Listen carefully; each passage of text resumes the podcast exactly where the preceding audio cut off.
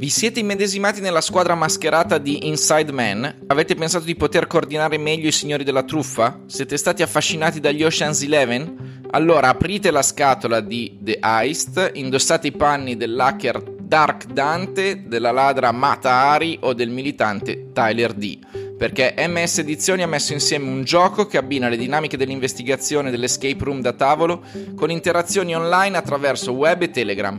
Non c'è un regolamento da leggere, si comincia, si è subito dentro l'azione in una missione senza pause, con enigmi di ampia varietà, ma dalla difficoltà mai esagerata in modo tale da mantenere alto il ritmo della storia tenendo la partita dentro le due ore. Il gioco una volta portato a termine non sarà rigiocabile, ma è ottimo per una serata diversa tra amici e potete prestarlo a quello che non è riuscito a venire. Benvenuti a Jugend 63, l'episodio in cui ospitiamo uno degli attori più interessanti del cinema italiano. Vi consigliamo un podcast che racconta una clamorosa storia di viaggi nel tempo e una delle migliori serie TV degli ultimi tempi. Vamos! Yugen, parola giapponese, definisce l'indefinibile, indica la bellezza ineffabile che rimane oscura. Benvenuti nel podcast che ama inviare consigli o sconsigli con tre motivi in allegato. Io sono Claudio Garioni, vi porto gli ospiti giusti per parlarvi di tutti i film, libri, fumetti, videogame, musica, serie tv, luoghi, personaggi che aspettavate o non sapevate di aspettare. Si parte, seguici per non perderti nulla e se ti piace lascia stelline e recensioni. Grazie. E qui a Jugend Podcast Giulio Pranno, ciao! Buongiorno, buongiorno. Che piacere, benvenuto. Io devo dire che ho avuto una folgorazione nei tuoi confronti perché eh, ti conoscevo poco, ho visto il film di Salvatores Comedians uh-huh. e eh, non so, ho trovato una sorta di simpatia naturale nei tuoi confronti. Strano. fai un personaggio, tra l'altro, antipaticissimo. Esatto. Quindi però ho detto, qualcosa che non va in te. Lui è un alieno in questo film. Cosa ci fa lì? Esatto. È giovane, è fuori luogo. e, e, quindi ho detto, devo farci due chiacchiere, perché non farle a Jugend? E ti ringrazio per aver accettato di essere disponibile. Tu hai passato metà della vita a recitare, ho letto che hai iniziato a 12 anni. Sì e quindi fa parte del tuo DNA, ormai è una cosa... Eh beh, diciamo, diciamo che ho avuto la fortuna di, di, iniziare presto e di capire subito che era la strada che volevo percorrere, che è una cosa che non è proprio scontata, diciamo. No? Come hai fatto a capirlo? Ma sai, in realtà io ero un po' chiuso, cioè ho avuto un periodo in cui sono stato un po' chiuso e, mm, e mio papà mi consigliava di fare il teatro un po' per mm. sbloccarmi, no? E solo che io non, non, mi fidavo molto, non so per quale motivo. Perché vedevo... nessun figlio si fida dei genitori. Sì, a parte quello, ovviamente. No, no, no, ma avevo proprio delle riserve nei confronti del teatro. Non mi mm. chiedere perché, ma pensavo fosse una cosa da donne. No? Okay. Però dicevo, no, è una cosa da, da, da femmine, io non, non, la voglio fare. Poi invece mh, è successo che ho fatto uno spettacolo con la mia scuola media, mm. qui Sogno di una notte di mezz'estate. E a un certo punto si è creato un buco in scena e la mia professoressa di inglese mi ha, mi ha, spinto a forza, io facevo puc o pack, insomma, non... mi ha spinto a forza sul palco, io imbarazzatissimo ho iniziato a ballare come un cretino mm. e ho ricevuto il mio primo applauso a scena aperta della... Eh, e lì ho detto, cacchio, questa è roba forte. eh, l'applauso. Voglio continuare. ne, voglio, voglio ancora, ne, ne voglio ancora. Ne voglio ancora. Era un po' l'effetto like, solo esatto. che dal esatto. vivo. Bravissimo, solo che è stato abbastanza scioccante come prima, prima volta, cioè la, la, prima volta è sempre un po' scioccante, quindi... Hai fatto scene di ballo tu? Uh, ho fatto, sì, ho ballato come un cretino, non, non, non, ho fatto... No, ma dico poi nella tua carriera, perché sai che scene comunque di ballo, scene no. di ballo nei film poi restano sempre impresse. Allora, me. ci credi che no, non l'ho mai fatta, ma è una cosa che uh, sogno veramente. Que- questa mm. è una cosa che mi piacerebbe tanto fare, no? Mi viene in mente che ne so, tipo mh, mm, eh, 50.000 lacrime cantata da da cosa da Riccardo Scamarcio, no? Mine Vaganti che fa quel balletto davanti allo specchio. Okay. Eh, io vorrei fare una roba del genere, capito? Mi piacerebbe molto. Va bene, spero che succeda. e, e, poi debutti al cinema con un certo Gabriele Salvatores, quel che eh, per gli ex giovani come me è un punto di riferimento pazzesco. Uh-huh dove fai un, un, ruolo complesso, delicato, tutto il mio folle amore, è un ragazzino. Nel film non mi sembra che sia citato l'autismo apertamente, però insomma. Beh, beh sì, sì, no, dai. No, credo no, dico... no, nel film non è citato, esatto. non, non, si dice mai che sono autistico effettivamente, però sì. E, e lì, insomma, pronti via subito con le star. Ho avuto culo, che ti devo dire. non no, credo, senso... non credo che basti. Forse anche quell'altra cosa che si chiama bravura, talento, beh, beh, allora, applicazione. Sì, è sempre un mix tra le due, tra le due cose, no? Però diciamo che poi, cioè, sai, quello era stato il mio primo provino e l'ho vinto, cioè nel mm-hmm. senso, è stato il mio primo provino in assoluto per il cinema.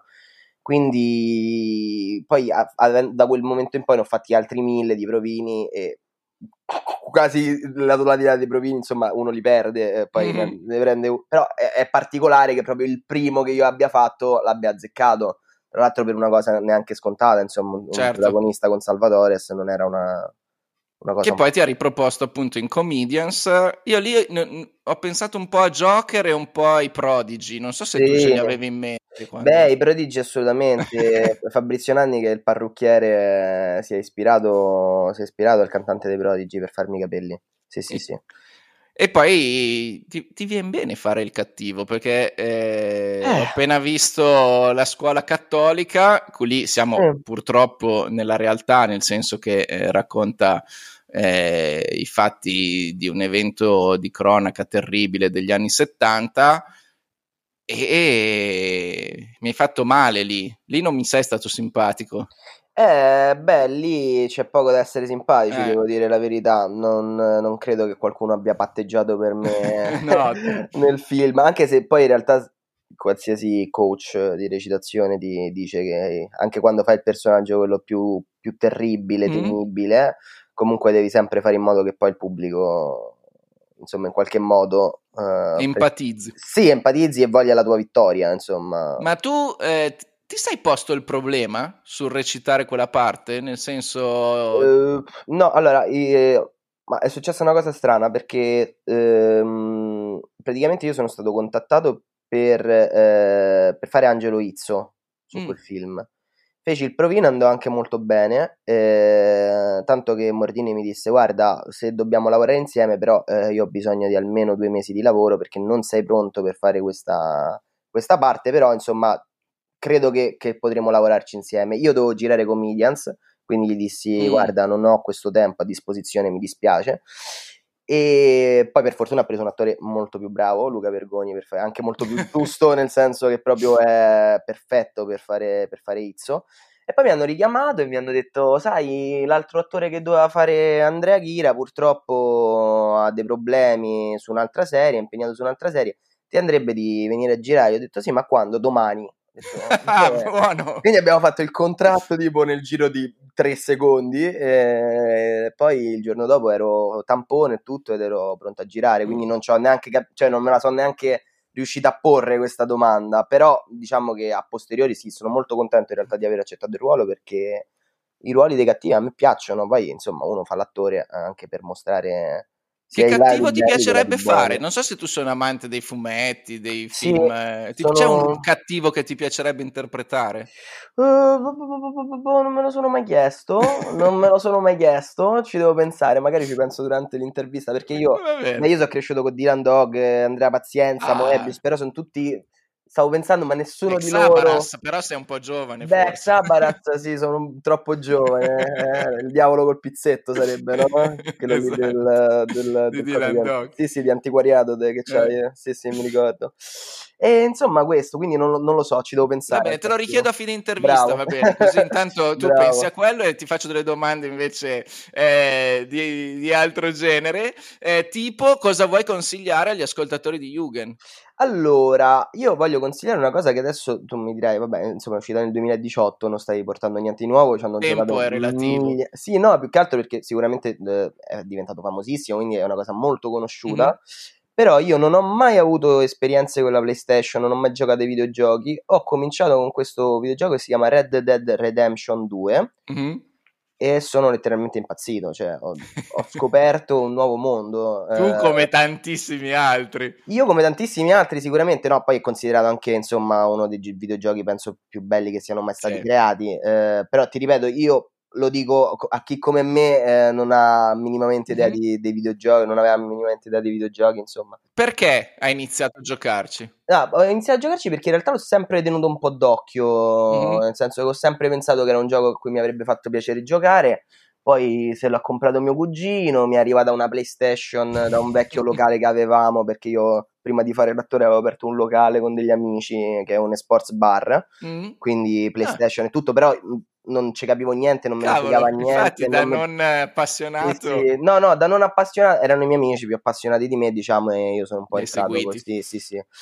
E, ehm, e, quindi niente, eh, mi ha detto: oh, Guarda, io me lo so comprato. Eh, eh, ho preso il gioco, l'ho comprato e non, non, non, mi ci sono più scollato. Cioè, sono stato almeno due settimane e mezzo, tre settimane. Perché poi senza uscire di casa. Sì, la cosa bella, vabbè, a parte ovviamente che io ho tanto tempo a disposizione, ho tanto tempo libero, che questa bella e brutta in realtà perché chi fa il mio mestiere o lavora sempre o quando non lavora, cioè deve inventarsi come passare le giornate più o meno.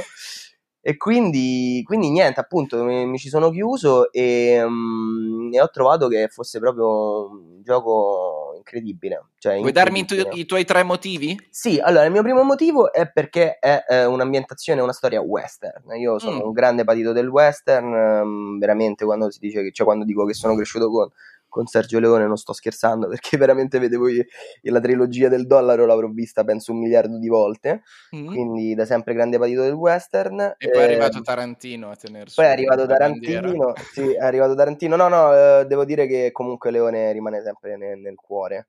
Okay. C'è anche un altro piccolo western che non so se conosci, che è un cartone animato che si chiama Western Soda, che è stato il mio film ah. preferito per uh, un anno di, di bozzetto. Quindi Molto questo bello. me lo segno. Sì, vabbè, è per bambini ovviamente, eh, vabbè, però insomma no, molto... Bravo, no, no, hai ragione, bravo, hai ragione, anche avrei risposto così. E, ehm, e, quindi eh, il primo motivo è... Ma Westworld l'hai visto? Sì, ho visto qualche puntata, ma non sono mm. diventato un fan della okay, serie. Ok. Quindi, appunto, Va bene, scusami se no, no, figurati, figurati. Quindi il primo motivo è questo, eh, il secondo motivo è perché mh, la storia è veramente incredibile, cioè nel senso che eh, a parte il fatto che tu eh, verso la fine hai anche possibilità di scegliere, quindi di decidere o meno appunto mm-hmm. se intraprendere il tuo percorso di redenzione. E... e... per un cattivo come te la scelta ma sai guarda ecco questa è, cosa, questa è, una cosa, figa perché io ho iniziato a giocare e ho iniziato a fare il macello, quindi mm. andavo, sparavo, legavo la gente, me la portavo, la buttavo da, da, dalle scogliere, facevo di tutto e di più. E, e, poi in realtà poi il gioco ti porta proprio ad avere effettivamente una redenzione, cioè quindi poi incontravo le persone, non tiravo più fuori le pistole, aiutavo tutti. Ah, è ah, educativo, è educativo. È molto educativo, quindi insomma, insomma da questo punto di vista è un altro motivo appunto per cui lo consiglio, perché veramente la storia ti trascina, cioè quasi una una serie TV però interattiva, capito, in qualche mm-hmm. modo. Quindi la storia è bellissima.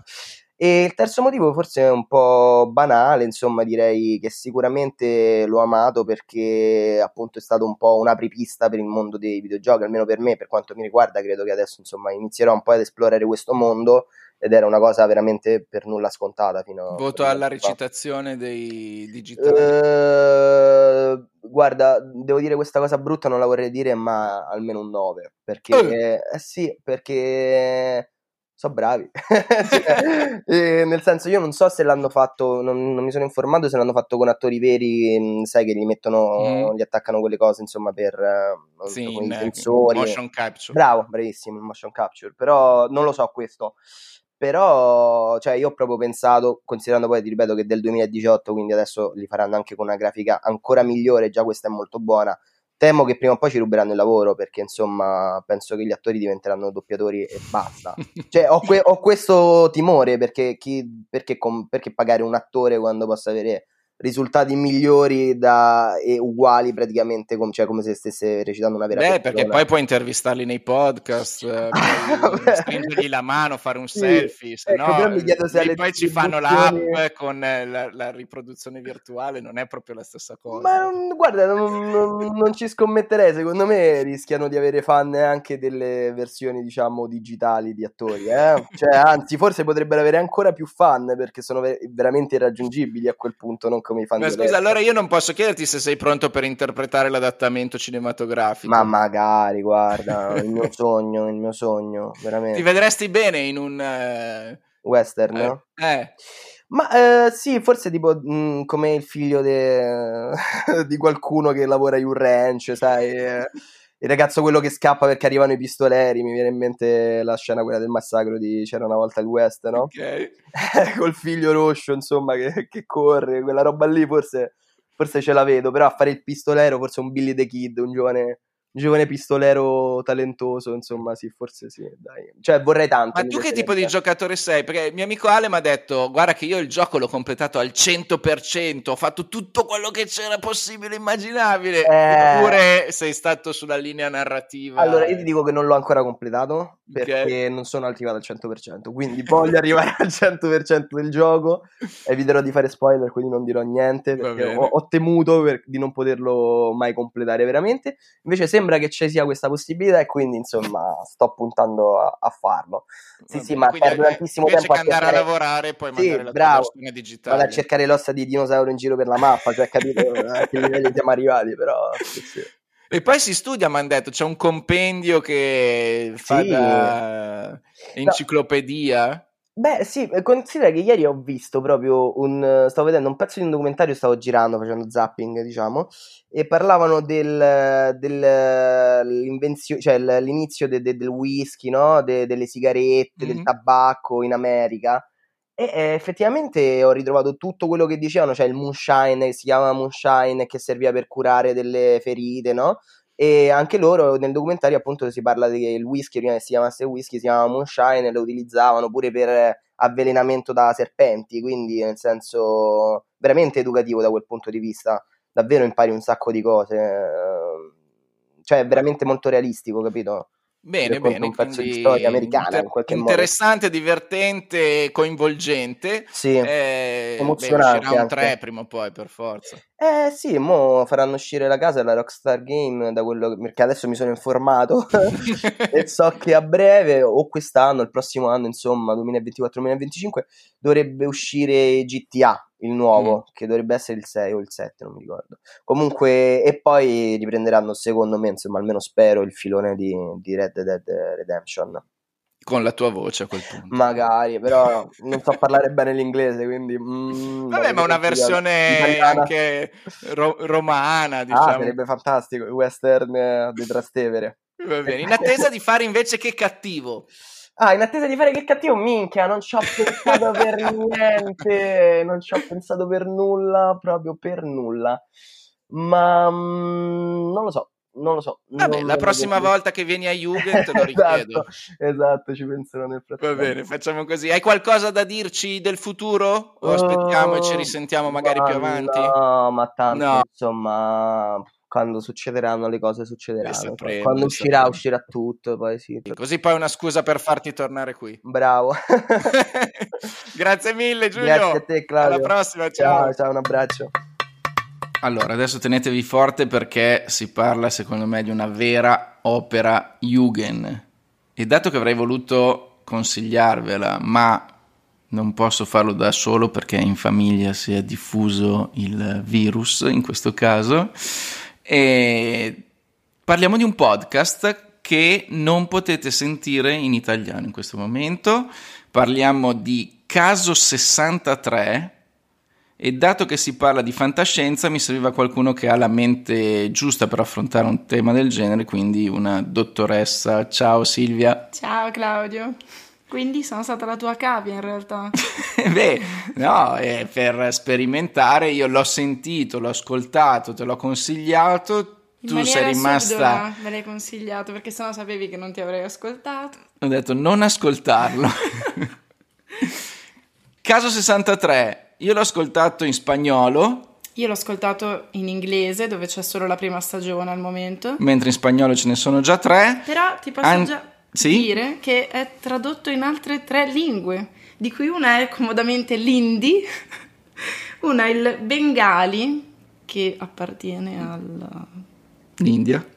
Come l'indi, si vede che piaceva nella zona, e poi il portoghese. Però se non sapete nessuna di queste cinque lingue dovete aspettare perché probabilmente verrà tradotto. Secondo ancora. me Spotify Studios, visto il successo e visto il fatto che presto Caso 63 dovrebbe diventare anche un film perché Netflix eh, sta lavorando a un adattamento e probabilmente ne farà anche una traduzione in italiano. La versione inglese tra l'altro ha come protagonisti le voci di Julian Moore e Oscar Isaac. L'origine non è spagnola perché noi abbiamo parlato di lingua spagnola ma è cileno questo podcast, è scritto da Julio Rojas, ex dentista e sceneggiatore, quindi uno che ha il materiale eh, della scienza tra le sue cellule neurali. Chiedo a te, da medico, possiamo considerarlo scientifico questo racconto? Tu per scientifico intendi attendibile da un punto di vista medico? Per sì. quello... Ma non vuoi anche dirgli di che cosa? Cioè, gli hai detto solo caso 63? Caso 63, siamo in un ospedale psichiatrico dove la dottoressa Elisa Aldunate si trova ad affrontare Pedro Reuter, che appunto è il caso 63 eh, classificato, un uomo che dice di arrivare dal 2062 avendo viaggiato nel tempo. Ok, quindi di scientifico, tornando allo scientifico, ambito medico, allora intanto considera che comunque l'ho ascoltato in inglese, ok? Per cui non è proprio la mia lingua madre, però era assolutamente comprensibile. Ci ho fatto caso a questa cosa, mm, prima ancora di sapere che me l'avresti chiesta. Penso che sì, che tutto sommato si comportano in una maniera corretta. Non, ho visto, magari come mi capitava di vedere in Grey's Anatomy, delle robe veramente, veramente, veramente assurde può essere che mi sia sfuggito qualcosa, ma devo dire che si comportano bene, si promossi dal punto di vista scientifico. Io non so se abbiamo i tre motivi per consigliarla, però uno di questi, secondo me, è sicuramente il fatto che mischia in maniera molto ben amalgamata la eh, immaginazione, la fantascienza, la fantasia con gli elementi invece proprio concreti della scienza come il DNA, come eh, le diagnosi psichiatriche, come per esempio tutta una serie di teorie che non so se mettere da una parte o dall'altra, che sono quelle dei multiversi, che sono quelle dello sdoppiamento dello spazio secondo Pierre Garnier Mallet, cioè che tutti abbiamo un doppio, e tutta una serie di leggende che si possono trovare su, sul web, tipo i viaggiatori del tempo alla John Titor. Eh, dicevamo, cosa fondamentale che ci fa forse ancora più entrare nella pelle questa storia è che ci hanno buttato dentro anche la pandemia. Noi qui a Jugend abbiamo fatto un episodio tutto dedicato alle pandemie, se volete recuperarlo è il 57. Qua c'è il virus che in spagnolo è chiamato Pegasso, non so se anche nella versione inglese che hai sentito tu si riferisce al cavallo alato. Però... Eh sì, lo chiamano Pegasus, ma eh. io pensavo... Al fulmine di Pegasus dei Cavalieri dello Zodiaco. No, no, non ci fa... Cioè, ma secondo te loro chiamano Pegasus il coronavirus? No, è mm, chiaramente spiegato che nel momento in cui lui ah, okay, fa okay. riferimento alla pandemia, la dottoressa pensa che lui stia parlando di quanto accaduto anche realmente sulla Terra, ma lui invece parla di un virus che arriverà poi, che è quello appunto eh, chiamato Pegaso o Pegasus. Però è una mutazione del coronavirus. È un tipo di coronavirus, okay. sì, infatti vengono proprio spiegate come eh, queste eh, malattie aeree si eh, concretizzino nel nostro corpo. Posso dirti anche che questo questo podcast, questa storia a Julio Rojas viene in mente per due fatti realmente capitati nella sua vita, quindi sì, ancora sì. più eh, mischiata realtà e fantasia perché cosa gli succede nel 2000 a Beh, lui? nel 2000 bellissima, la storia più divertente lì dove lui è un, lui è un dentista, è di turno in ospedale e va bene, dai, tutto sommato a chi vuoi che... Eh, scusa, stiamo parlando di, di, Capodanno, no? Non era la fine dell'anno? Era una, Questo una notte qual... non lo so. Non lo so, nel mio ricordo, beh, comunque era una notte, a chi vuoi che serva di un dentista di notte. E, e mentre invece arriva uno psichiatrico nudo eh, e, e siccome lo psichiatra era impegnato in altre faccende chiedono a lui fingiti psichiatra e vai a parlare con questo tizio nudo che lo cerchiamo di tenere buono finché non arriva il medico vero. E lui va. E, e questo tizio di, di, cui però io non so esattamente che storia voglia raccontargli, perché tutto quello che ho letto è che gli dice sono veramente scocciato del fatto che io ho questa cosa importante da dire e voi mi mandate un finto psichiatra che in realtà è un dentista. E lui dice, cavolo, mi ha riconosciuto per l'odore di alcune sostanze che i denti- cioè, i dentisti hanno effettivamente un odore riconoscibile, che fa parte del nostro inconscio, che ci mette paura. E, ehm, e lui dice: Ho davanti a me una mente folle e straordinaria. Beh, il messaggio te lo dico io che voleva portare. Voleva portare un messaggio di attenzione perché ci sarà un evento imminente di dimensioni planetarie. Ah, forse per questo l'ho collegato alla mezzanotte del 2000. Ah, può essere per il Millennium Bug. Eh, vent'anni dopo, Julio Rojas è su un taxi a Los Angeles e stavolta è lui ad avere un messaggio da dare all'autista, gli dice comprati delle mascherine perché sta arrivando sì, una pandemia. E lui, Rojas, dice io mi sono trasformato sostanzialmente nell'uomo nudo che avevo incontrato dieci anni prima. Sì, il tassista mi guardava con la stessa faccia con cui io guardavo quello.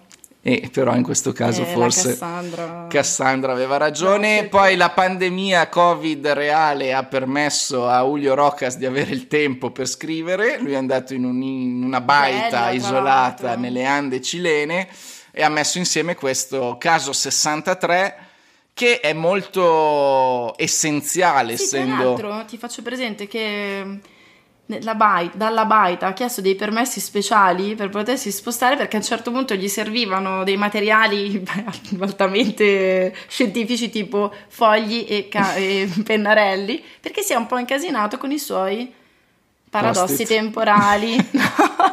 non coi post-it, coi paradossi temporali. E beh, ha studiato molto eh, la materia, cita Nolan, Ritorno al futuro, l'esercito delle dodici scimmie e quindi insomma ci piace perché siamo della stessa background culturale, quelli quei film che ci hanno bello, segnato. Bello, quello che quando i paradossi temporali funzionano ti lasciano proprio wow si incastra almeno sembra che funzioni che tutto stia su. Io per ora sono arrivato solo alle prime puntate della seconda stagione ma non ce la facciamo più a tenerlo qua in attesa e quindi l'abbiamo messo già sul piatto di Jugend. Beh considera che è uno dei quinti è è il quinto podcast più ascoltato al mondo ci sarà un motivo. Sì, immagino. credo tra l'altro il primo eh, non originale in inglese che viene mh, mm, tradotto, tradotto in, in tante altre versioni. Hai altri motivi per consigliarlo? Sì, assolutamente sì. Allora, non abbiamo dato un nome esattamente a questo genere di prodotto podcast, perché quello che ho letto è serie audio sceneggiata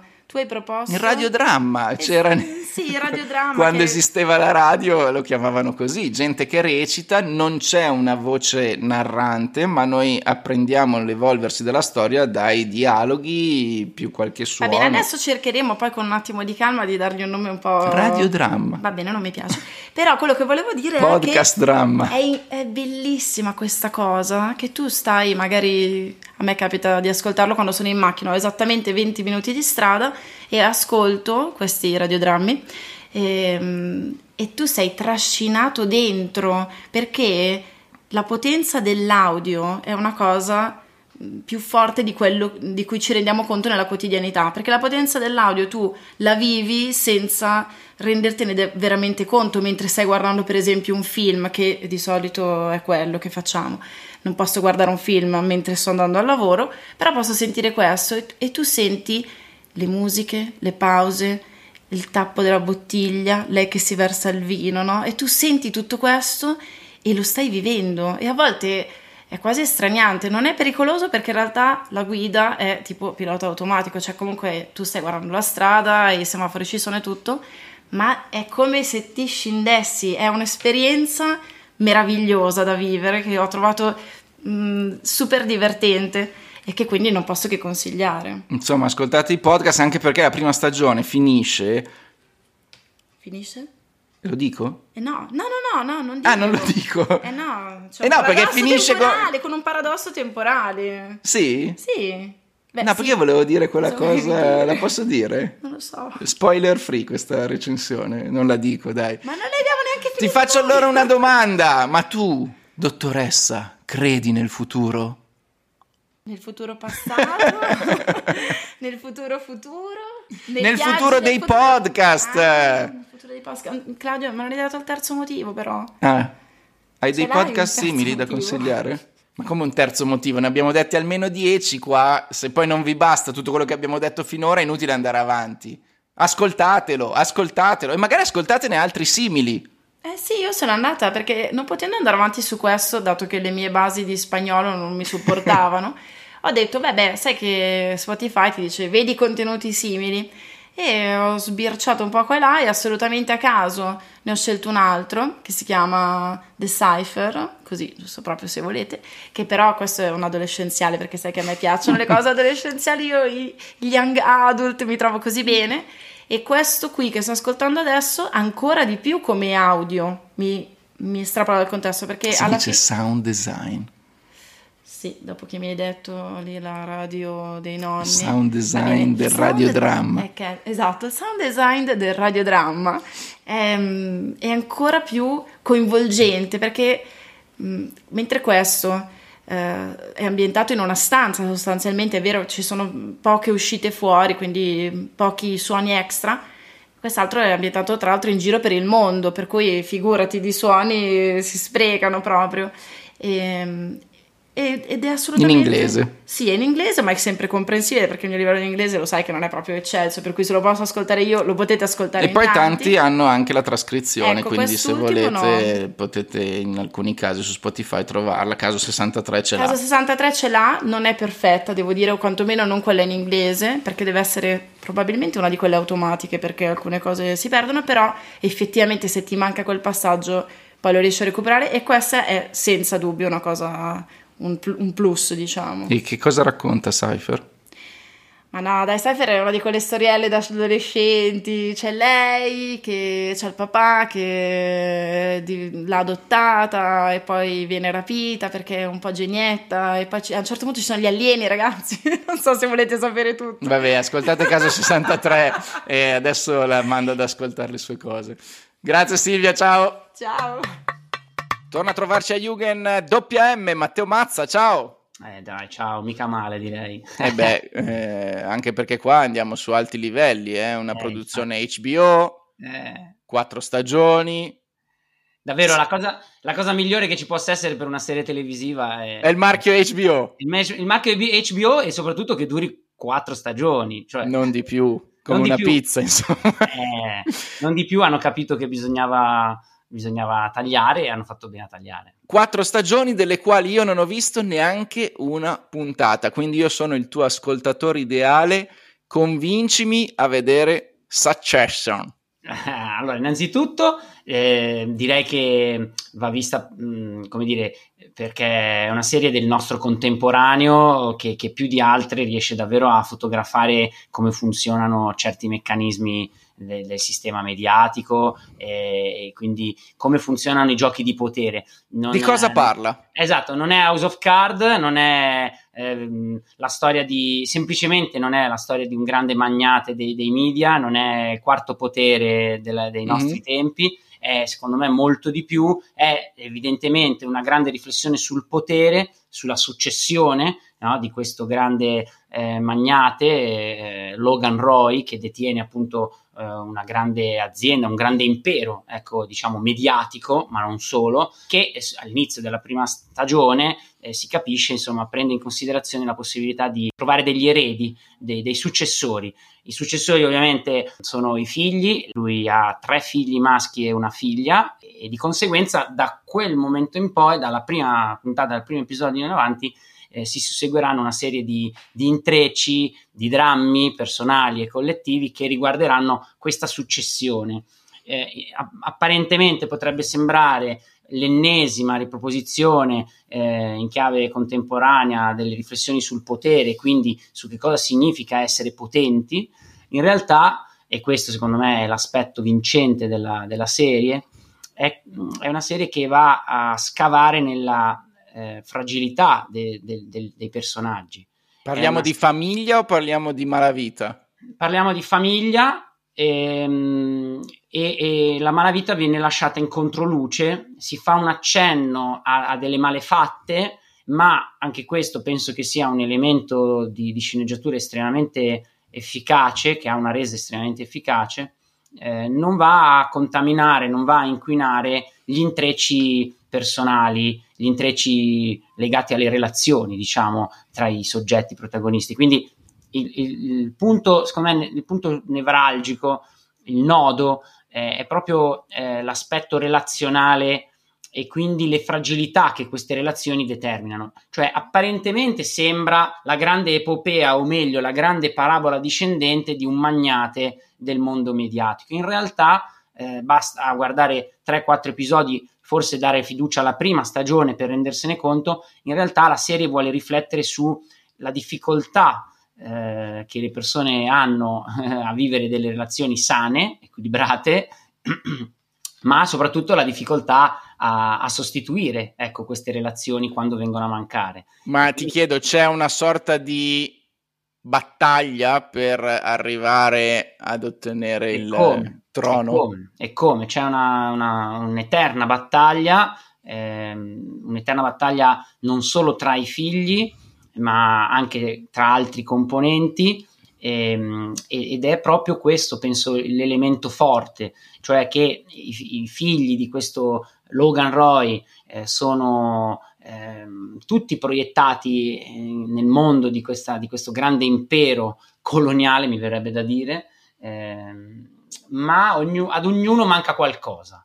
Tutti vorrebbero essere il loro padre, tutti vorrebbero sostituire il proprio padre, ciascuno con diverse eh, caratteristiche ovviamente, ma ciascuno si rende conto che non può essere, non potrà essere il proprio padre perché eh, gli manca qualcosa. Secondo me questa è una delle, delle, delle serie televisive eh, per le quali vale la pena scomodare questioni religiose, mm.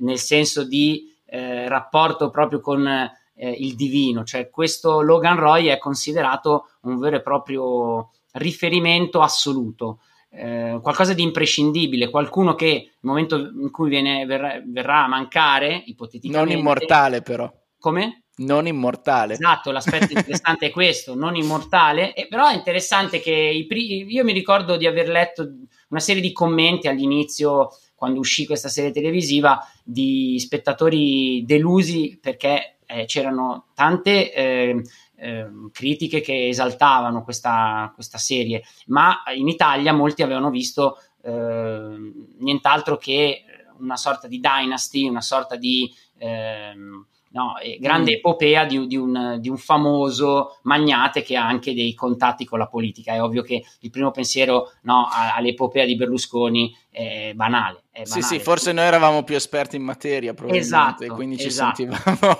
no, di conoscerlo già. È questo che secondo me ha creato una, una sorta di distacco mh, all'inizio. Io penso che chiunque guardando la serie con continuità si possa accorgere che l'aspetto del, del denaro e del potere viene messo in secondo piano in maniera abbastanza repentina per dare proprio così per dare proprio sfogo a tutta una serie di piccole cattiverie che non solo i familiari, ma anche altri soggetti scatenano eh, in virtù appunto di questa sostituzione che, che tanti, che tanti eh, desiderano. Diciamo che al centro del mirino ci sono le pulsioni umane. Sì, io sono convinto che questa sia una grande serie sulla eh, fragilità umana e eh, davvero l'ultima stagione che è quella più ricca di, di, colpi di scena e più ricca anche di, di eh, sorprendenti eh, capogiri mm-hmm.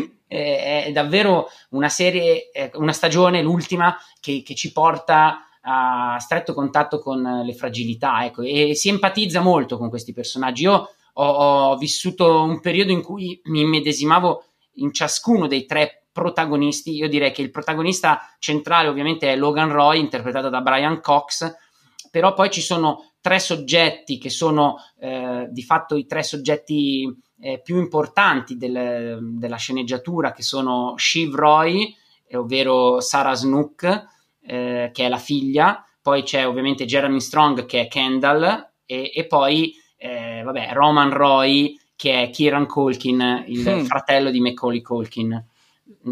questi sono i tre personaggi, diciamo, principali. C'è anche un quarto figlio. Nella parte di se stesso. Il... Eh, praticamente, praticamente, sì, praticamente sì, più di una volta, più di una volta si, non si capisce quanto la realtà e la finzione davvero no, restino... Ah, ecco, io l'ho buttata lì. E... Ah no, è verissimo, è verissimo. Secondo, secondo me, se, se, mai ti capiterà di guardarla, farai più volte eh, un pensiero su, questo, su questa tua battuta, perché Kieran Colkin è davvero un, un, elemento comico destabilizzante nella serie ed è questo secondo me un altro dei, dei motivi, dopo li mettiamo in ordine, eh, perché come al mio solito sono disordinato, però Kirill Culkin è uno questo è il secondo diciamo sì questo è il secondo perché lui è, è, l'elemento comico e non è l'unico elemento comico è una comicità molto distante dalla, da, dalla, dalla comicità a cui siamo noi abituati è una, una comicità da stand up comedy per mm. intenderci che ancora in Italia secondo me sì c'è, ma non è esattamente quella più, più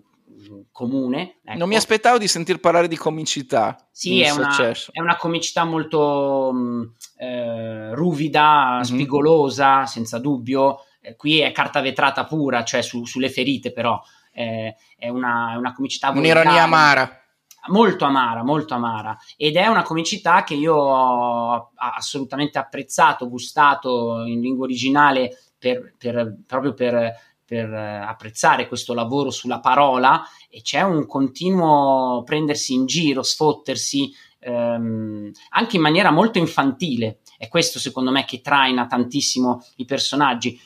Che, che sono proprio mh, immersi in un mondo ovviamente di, di vizi, eh, poche virtù, ma molti vizi, eh, un mondo di, di, grandi, di, grandi, abusi consumistici, mi viene da dire un mondo materiale, ecco per intenderci. Eh, e quindi eh, sono personaggi che eh, come, come, se sfogassero questa loro eterna frustrazione, è come se fossero dei personaggi che, che, che cercano di sfogare questa loro frustrazione, questa prigione in cui si sentono rinchiusi attraverso appunto eh, delle piccole eh, immaturità, mi viene da dire, dei giochi infantili, delle prese in giro che spesso sono anche volgari, spesso sono anche cattive e questa è una chiave, secondo me, decisamente interessante ehm, che, che, che, coinvolge molti altri personaggi. Ci Vuoi metterci anche un terzo motivo? Il terzo motivo sono le ambientazioni, siamo all'interno di una... le ambientazioni che poi però ovviamente mh, hanno, hanno, hanno un valore decisivo nei confronti dell'estetica di questa serie televisiva. Io penso che ehm, la prima stagione sia molto destabilizzante rispetto anche al ritmo, alla frenesia con cui la macchina da presa si muove, mm. è sempre in movimento la macchina da presa ed è questo secondo me l'aspetto interessante, le ambientazioni eh, che vengono però rispettate, esaltate, c'è un rapporto con gli spazi eh, fondamentale da comprendere, ci sono queste case, queste, questi luoghi in cui si ritrovano i personaggi, in cui fanno le riunioni, e c'è proprio un, un, un modello aziendale anche da, da riconoscere, mm. nel quale in un certo senso... C'è aria di chiuso. Come? C'è aria di chiuso. C'è aria di chiuso assolutamente, ma c'è anche un'area di questi vivono in un altro mondo e noi, noi, noi di questo mondo eh, non, non, vediamo neanche le briciole, ecco. Mi dà proprio questa impressione ed è un mondo molto affascinante, al tempo stesso terribile. Non a caso è una serie che, che, che, che si nutre di Shakespeare, eh, ovviamente, eh, da Re Lear a Macbeth, ad Amleto, ad Otello, credo che ci siano, eh, solo per citarne quattro, no, ma non solo. Eh, ma senza più... spoilerare. Sì. Chiude con un uh, colpo allo stomaco o ti apre una speranza all'universo? No, fa, pe- fa di peggio. fa di peggio, fa di peggio. Il, il finale della, della, quarta stagione è una puntata da un'ora e mezza, è un film praticamente, in cui succedono almeno tre colpi di scena con una chiusura, un epilogo molto molto eh, destabilizzante e finisce nel, nel, nel, migliore dei modi questa serie. Eh, Quindi però, regge alla grande le quattro stagioni. Regge assolutamente alla grande, è un crescendo. Eh, già il finale della terza stagione era un finale notevole, però ehm, all'inizio, della quarta, all'inizio, della quarta, stagione c'è un, c'è un, episodio che per alcuni è l'episodio più importante della storia della televisione. Uh. Sì. L'ho Fermiamoci detta, qui allora. L'ho detta e, e poi fate quello che volete. Grazie Matteo. Ciao, grazie. Ciao. Strappiamo la busta e leggiamo la lista dell'attesa numero 63. 1. La mia prediletta. Una donna viene investita da un'auto e resta incosciente mentre scappa con una bambina da non si sa cosa. La piccola sa fornire solo il nome della mamma ma non il cognome né l'indirizzo di casa, quella capanna isolata dove dovrebbero trovarsi ancora, a suo dire, il suo fratellino e il cadavere di suo papà. Il 7 settembre su Netflix arriva la miniserie tratta da questo thriller d'esordio firmato dalla tedesca Romy Hausmann. Se vi va nel frattempo trovate anche l'audiolibro su Storytel. 2. Non luoghi. Alessandro Girola e Sveva Simeone hanno convocato alcuni degli autori italiani più interessanti come Besana, Sensolini Mazza e Palombi. In autunno sforneranno una raccolta di racconti weird per la casa editrice indipendente Plutonia Publication. In quali posti misteriosi e spaventosi ci faranno perdere? 3. Il prescelto. Il primo volume della trilogia fumetti American Jesus diventa una serie tv. Siamo nel nord del Messico, Jody ha 12 anni e sopravvive a un incidente realizza di essere Gesù tornato sulla terra. Dal 16 agosto su Netflix, spunti di riflessione filosofici, religiosi e politici. That's all folks, ci risentiamo in Jugend 64. Oh Claudio. Eh. Senti però, caso 63, non mettiamo nella puntata 63 di Jugend, eh? Ci sta dentro.